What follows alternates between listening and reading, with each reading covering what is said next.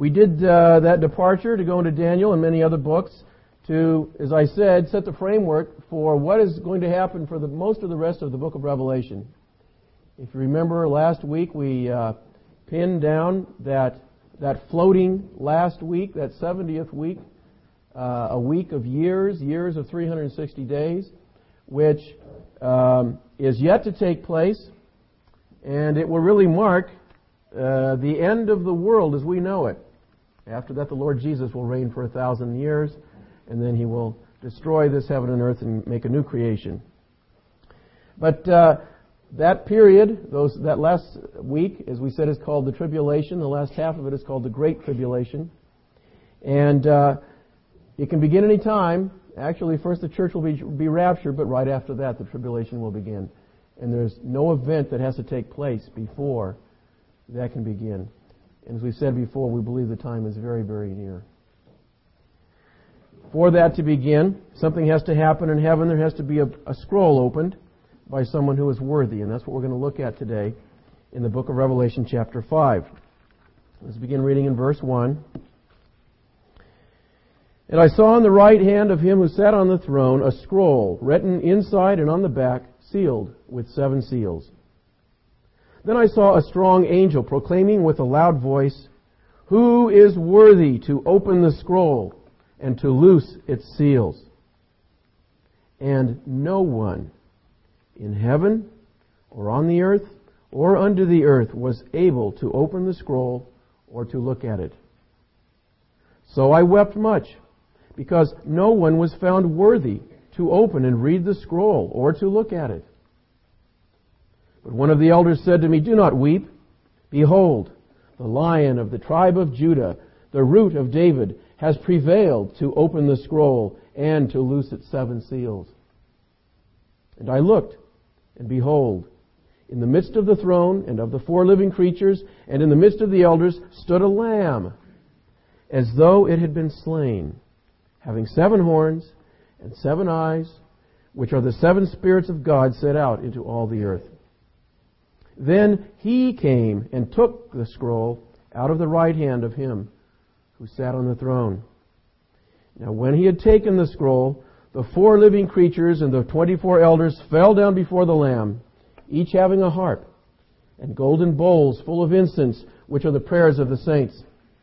And they sang a new song, saying, You are worthy to take the scroll and to open its seals, for you were slain and have redeemed us to God by your blood out of every tribe and tongue and people and nation, and have made us kings and priests to our God, and we shall reign on the earth.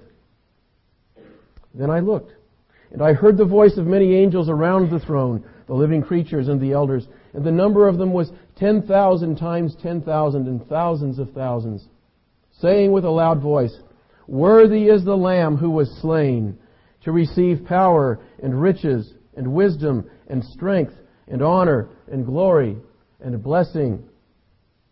And every creature which is in heaven and on the earth and under the earth and such as are in the sea and all that are in them, I heard saying, Blessing and honor and glory and power be to him who sits on the throne and to the Lamb forever and ever. Then the four living creatures said, Amen. And the twenty-four elders fell down and worshipped him who lives forever and ever. What a scene, huh? If we were to title the message this morning, we would call it uh, True Greatness. There's a lot of symbolism in this chapter, but the symbolism is intended for something, and uh, probably the greatest lesson we can draw from this chapter is a lesson, a deep lesson, about the person of the Lord Jesus Christ. Beginning in verse 1, we saw that uh, in the right hand of him who sat on the throne was a scroll. Now, some of you say a book, I think, particularly the King James, I think, uses that word. The word is scroll. It literally is a scroll. And uh, when we pick up with uh, Revelation next time we come back to it and, and start looking at chapter 6, uh, I'm going to make a diligent effort to uh, simulate a scroll with seven seals, give you an idea of um, what scrolls with their seals look like. So it was, it was rolled up, a rolled up piece of parchment or paper. And uh, you notice it had writing on the inside and the outside, so it was written on both sides. And it had seven seals. Most of you are you familiar with this? Uh, if you've ever seen any movies about the days of the kings and queens back in England and France, if they had an official document that they didn't want opened except by the person who was to receive uh, the message, they would roll it up or, or fold it and take some wax. Typically, they'd melt the end of a candle off, drop some hot wax on the uh, on the crease where the where the thing is closed, and then they would put a stamp on it. Sometimes they'd have a stamp on their ring into the seal. So it would be impossible to break that, open it without breaking the seal and show that it had been tampered with. So that's the idea here. This is, but this is uh, far above any any document that's ever been handled by an earthly king. This is in the right hand of him who sits on the throne of heaven. It's got seven seals on it, not just one. And as we're going to see, of course, it's the beginning of the tribulation. Each uh, seal, as we'll see in chapter 6, represents some sort of judgment that will come from the throne of God. But before we get there, you would think at this point, okay, let's get on with it. The action is about to start. But God has something He wants to teach us first about His Son, about who Jesus is. And so He begins, uh, after revealing this, this scroll, uh, uh, it says a strong angel, we don't know uh, who it is exactly, Michael, Gabriel, proclaiming with a loud voice. It's like a, a challenge, if you can imagine, that goes out across the universe and it says, Who is worthy to open the scroll and to loose its seals? Worthy. We want to find somebody who's worthy here.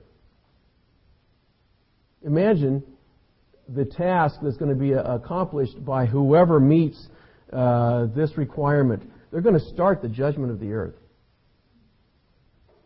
I mean, imagine that. There's nobody in this room that's qualified to do that. And in fact, after the search went out, here was the answer, verse 3 And no one in heaven or on the earth or under the earth was found where there's nobody, no one worthy to do this. Now, it's interesting, John's reaction. You notice he, it says he wept. He wept much, in fact. He's really overcome with sorrow here. Now, it's interesting, a lot of, a lot of uh, people think that he was sorrowful because he, the book wasn't going to be opened. You know, he was disappointed because he saw this book and he's not going to be able to see what's inside. But I, I, don't, I don't think that's true. First of all, he doesn't know what's in the book. He's not going to find out until we find out, which is when the book is opened. I think uh, it's closer to what Isaiah experienced in Isaiah chapter 6 when he saw the Lord. Remember there, Isaiah saw the Lord, and when he saw the Lord he realized who he was, he realized how unworthy he was. Remember that? And, and there was a deep sense of remorse that suddenly swept over him. He said, Woe is me, for I am undone. And then as he thought, he realized that everybody around him is unworthy. He said, For I live in the midst of a people of unclean lips. And I think that's what it is here. John, Im- imagine, we, we really, we read these words and we just cannot imagine what John must have been experiencing as he had these visions. But he had just seen the call go out to all the universe and uh, it, there must be somebody out there that's worthy. And the, and the answer comes back there's no one.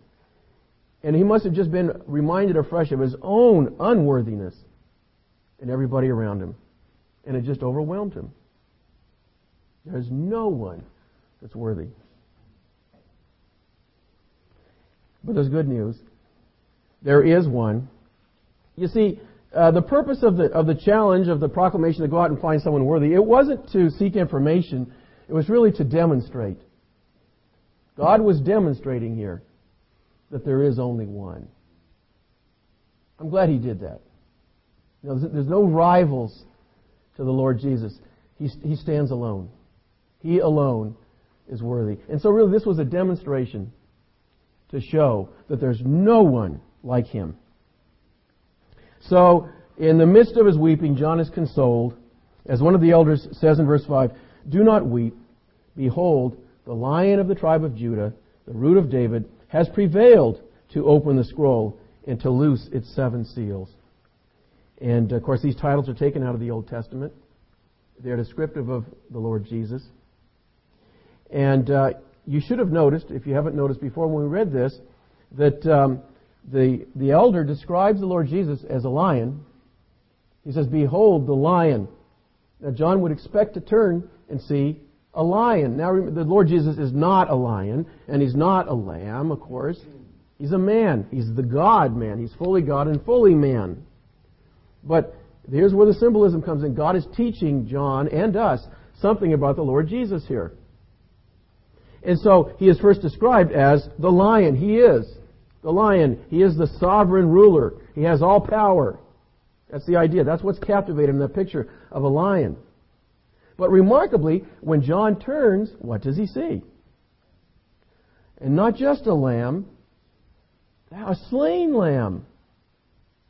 Now what's going, what's going on here? God is teaching him and us something about the Lord Jesus. And it's linked with his worthiness. He is the lion who became the lamb. And not just the lamb, but the lamb that was slain. We're gonna, we'll talk about that when we get to verse 12, because it's really enumerated there. But uh, as, as he turns now, he describes uh, the picture of, that he sees of this lamb in the midst of the throne, in the midst of the creatures, and in the midst of the elders. And there are three sevens here. Remember, we said that's a big number in the book of Revelation. Seven is a number of completeness or completion, nothing missing. Okay, you have it three times here. Uh, this lamb had seven horns, seven eyes, which are the seven spirits of God sent out through all the world. And to me, it's a beautiful picture of, uh, first of all, the seven horns in the Bible. A horn is typically a picture of power. So he is, he is all powerful. That's, that's a picture here. All power.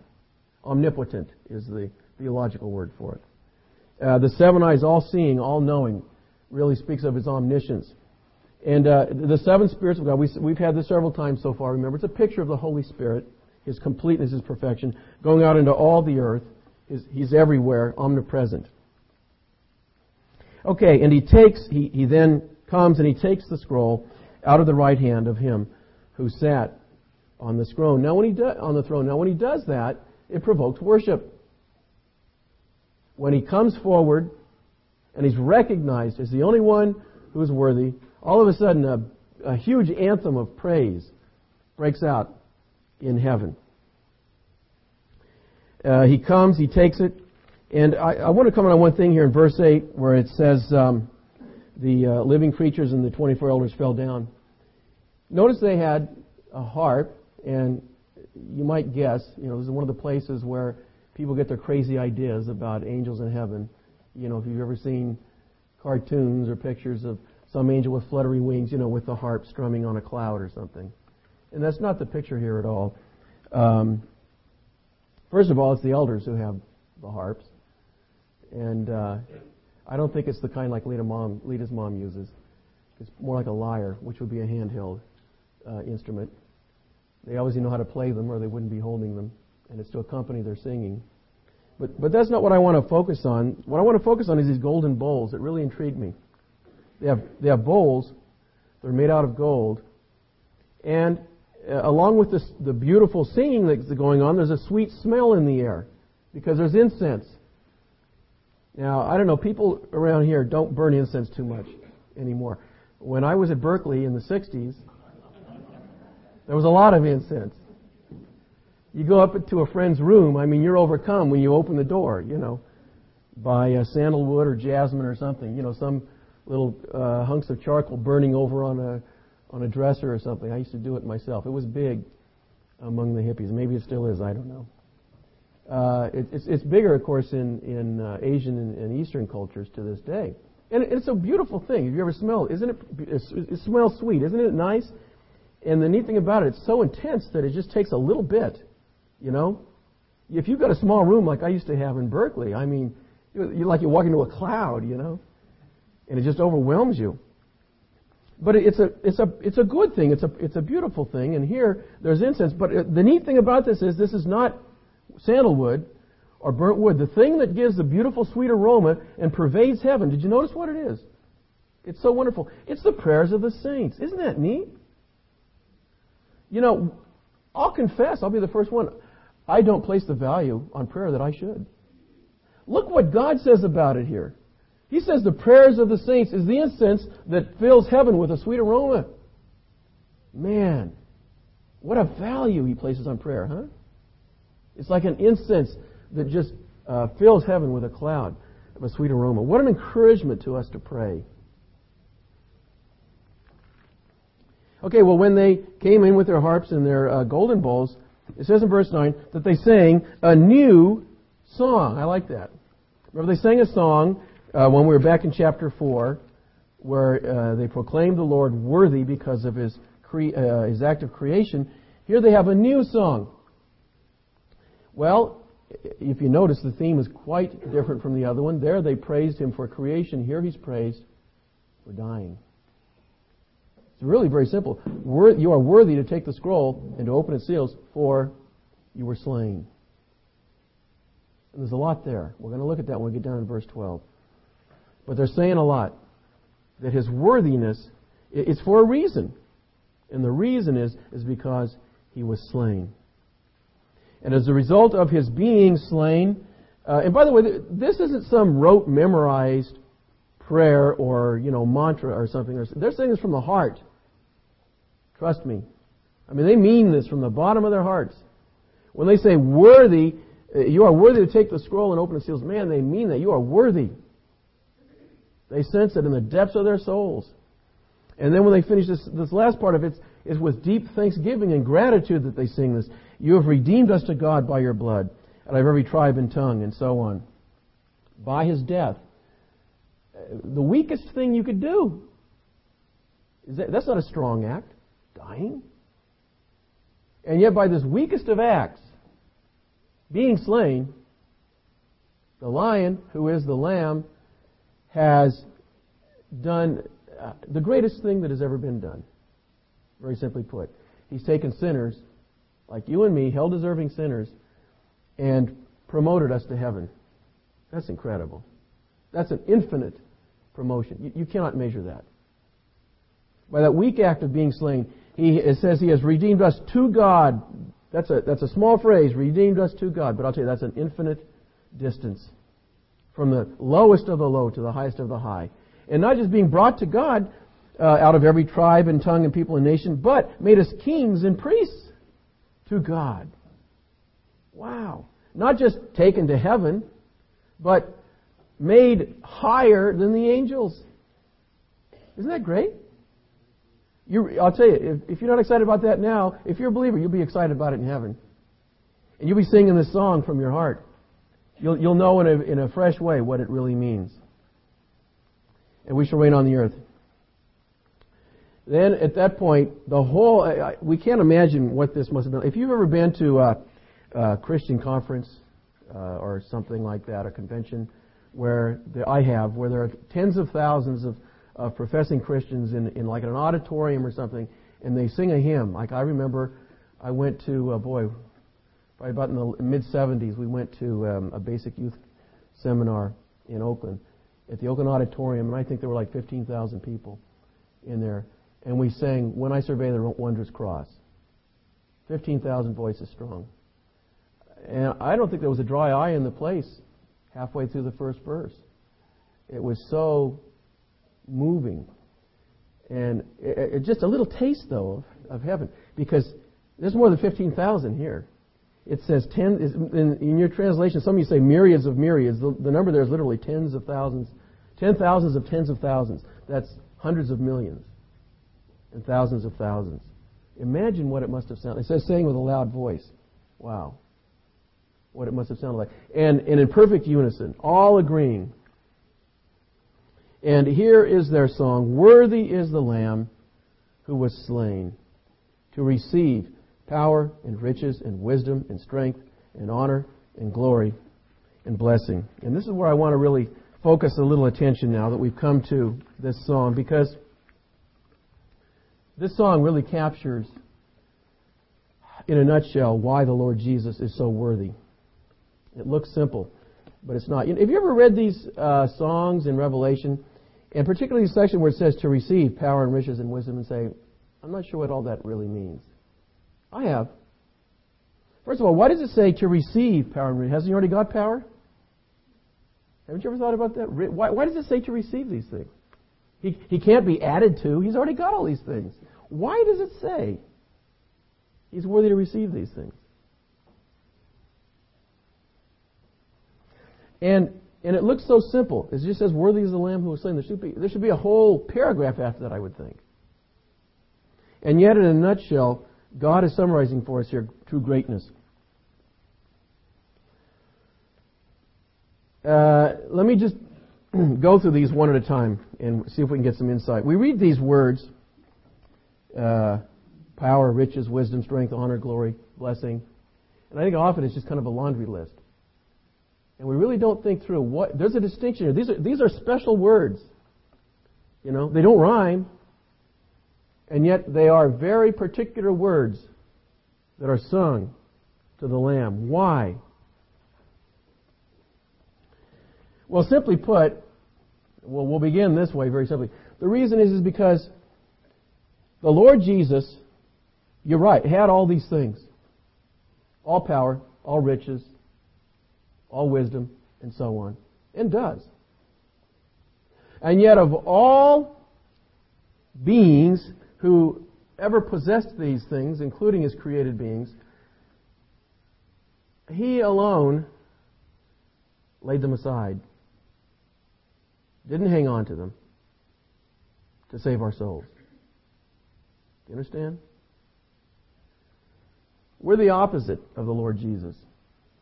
We seek after power and, and uh, riches and wisdom and fame and glory. We hang on to them. And once we get them, we don't let them go. We're just the opposite. We want to be recognized. We want to be appreciated. We want to be rich and fame, one of the rich and famous. And we tend to be self-centered.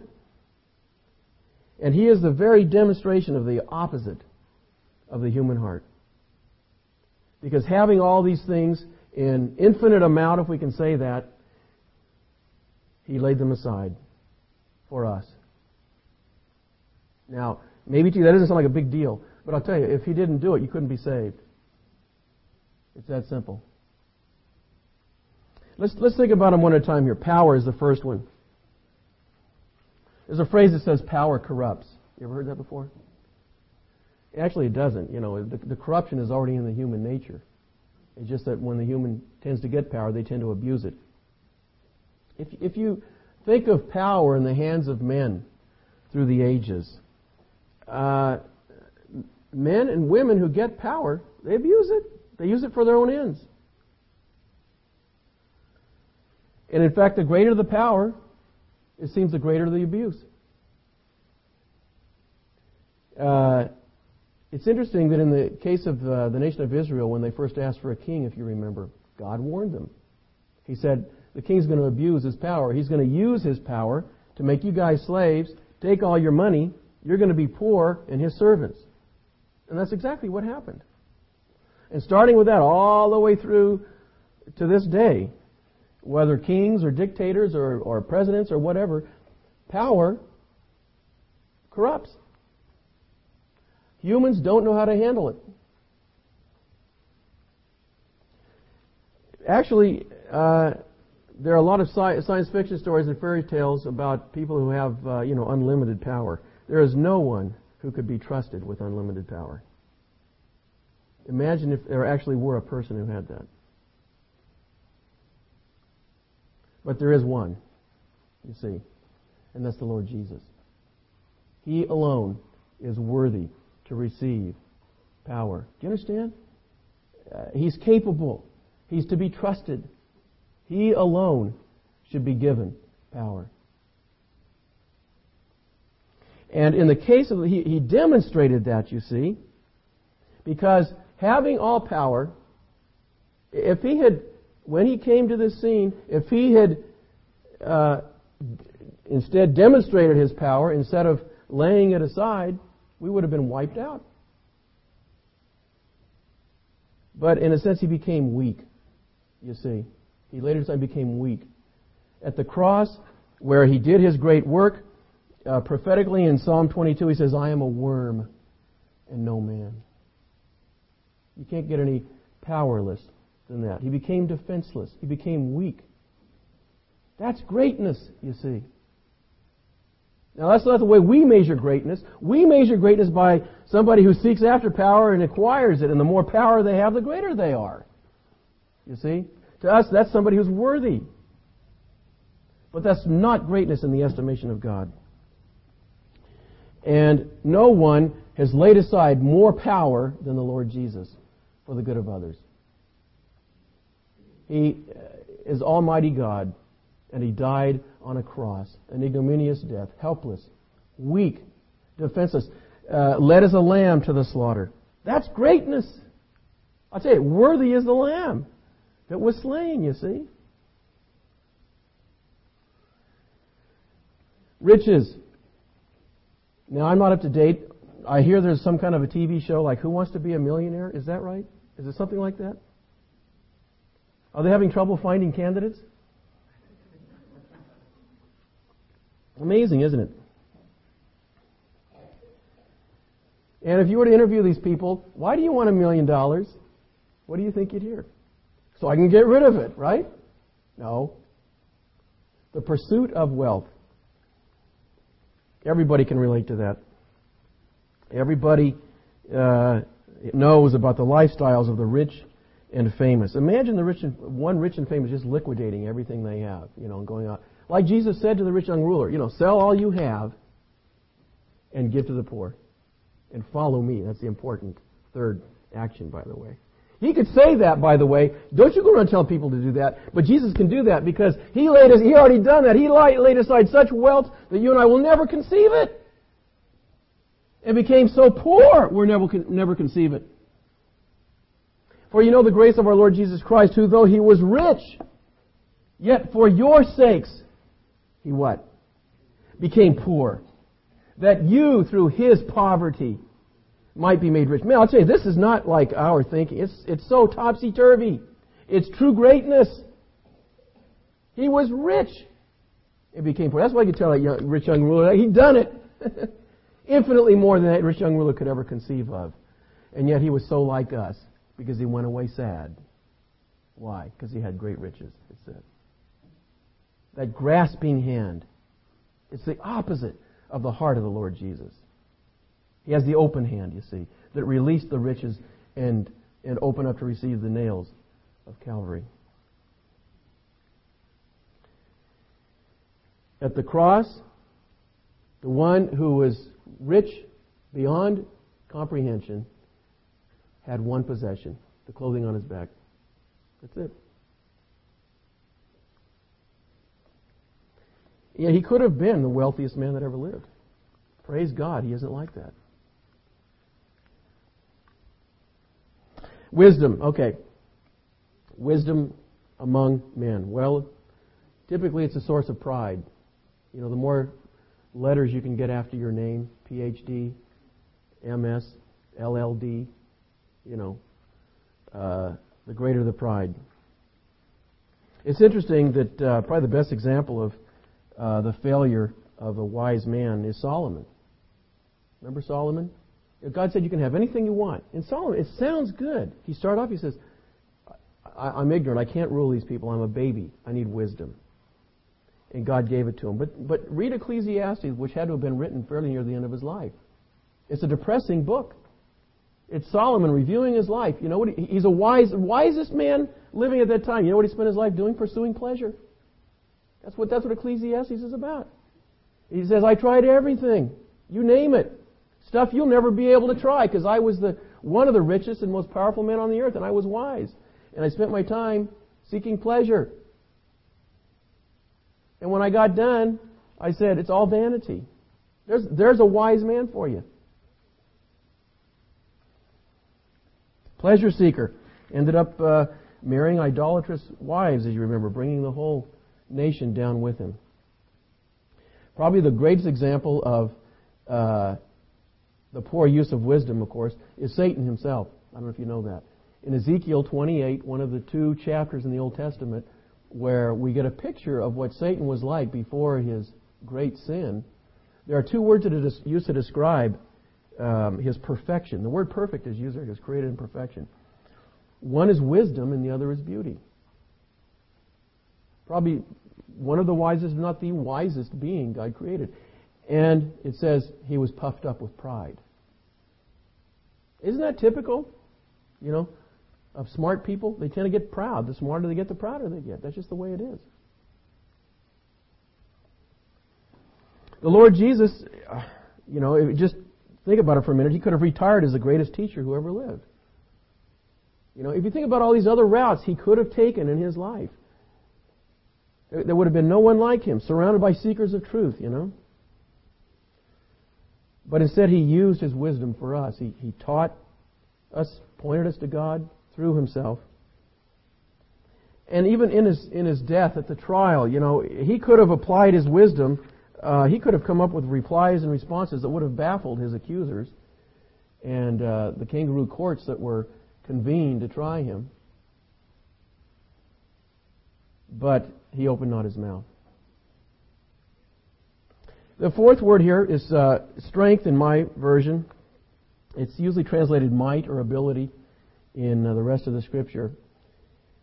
It, he, power was talking about authority over others, particularly like in a ruling, a governing way. Here, it's, it's an individual uh, ability or strength.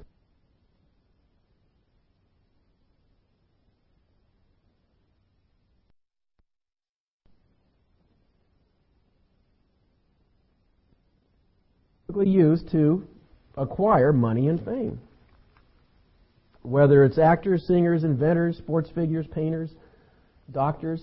And if you think about it, every strength, every talent, every ability that anybody has comes from God. 1 Corinthians 4, what do you have that you did not receive? And in the hands of, of uh, people, great, great abilities, great strengths are typically used for self aggrandizement, self seeking.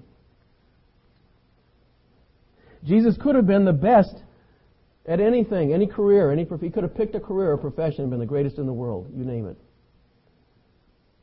But he came for greater things than being written up in who's who. And he poured out his his energies, his his life in saving us from our sins.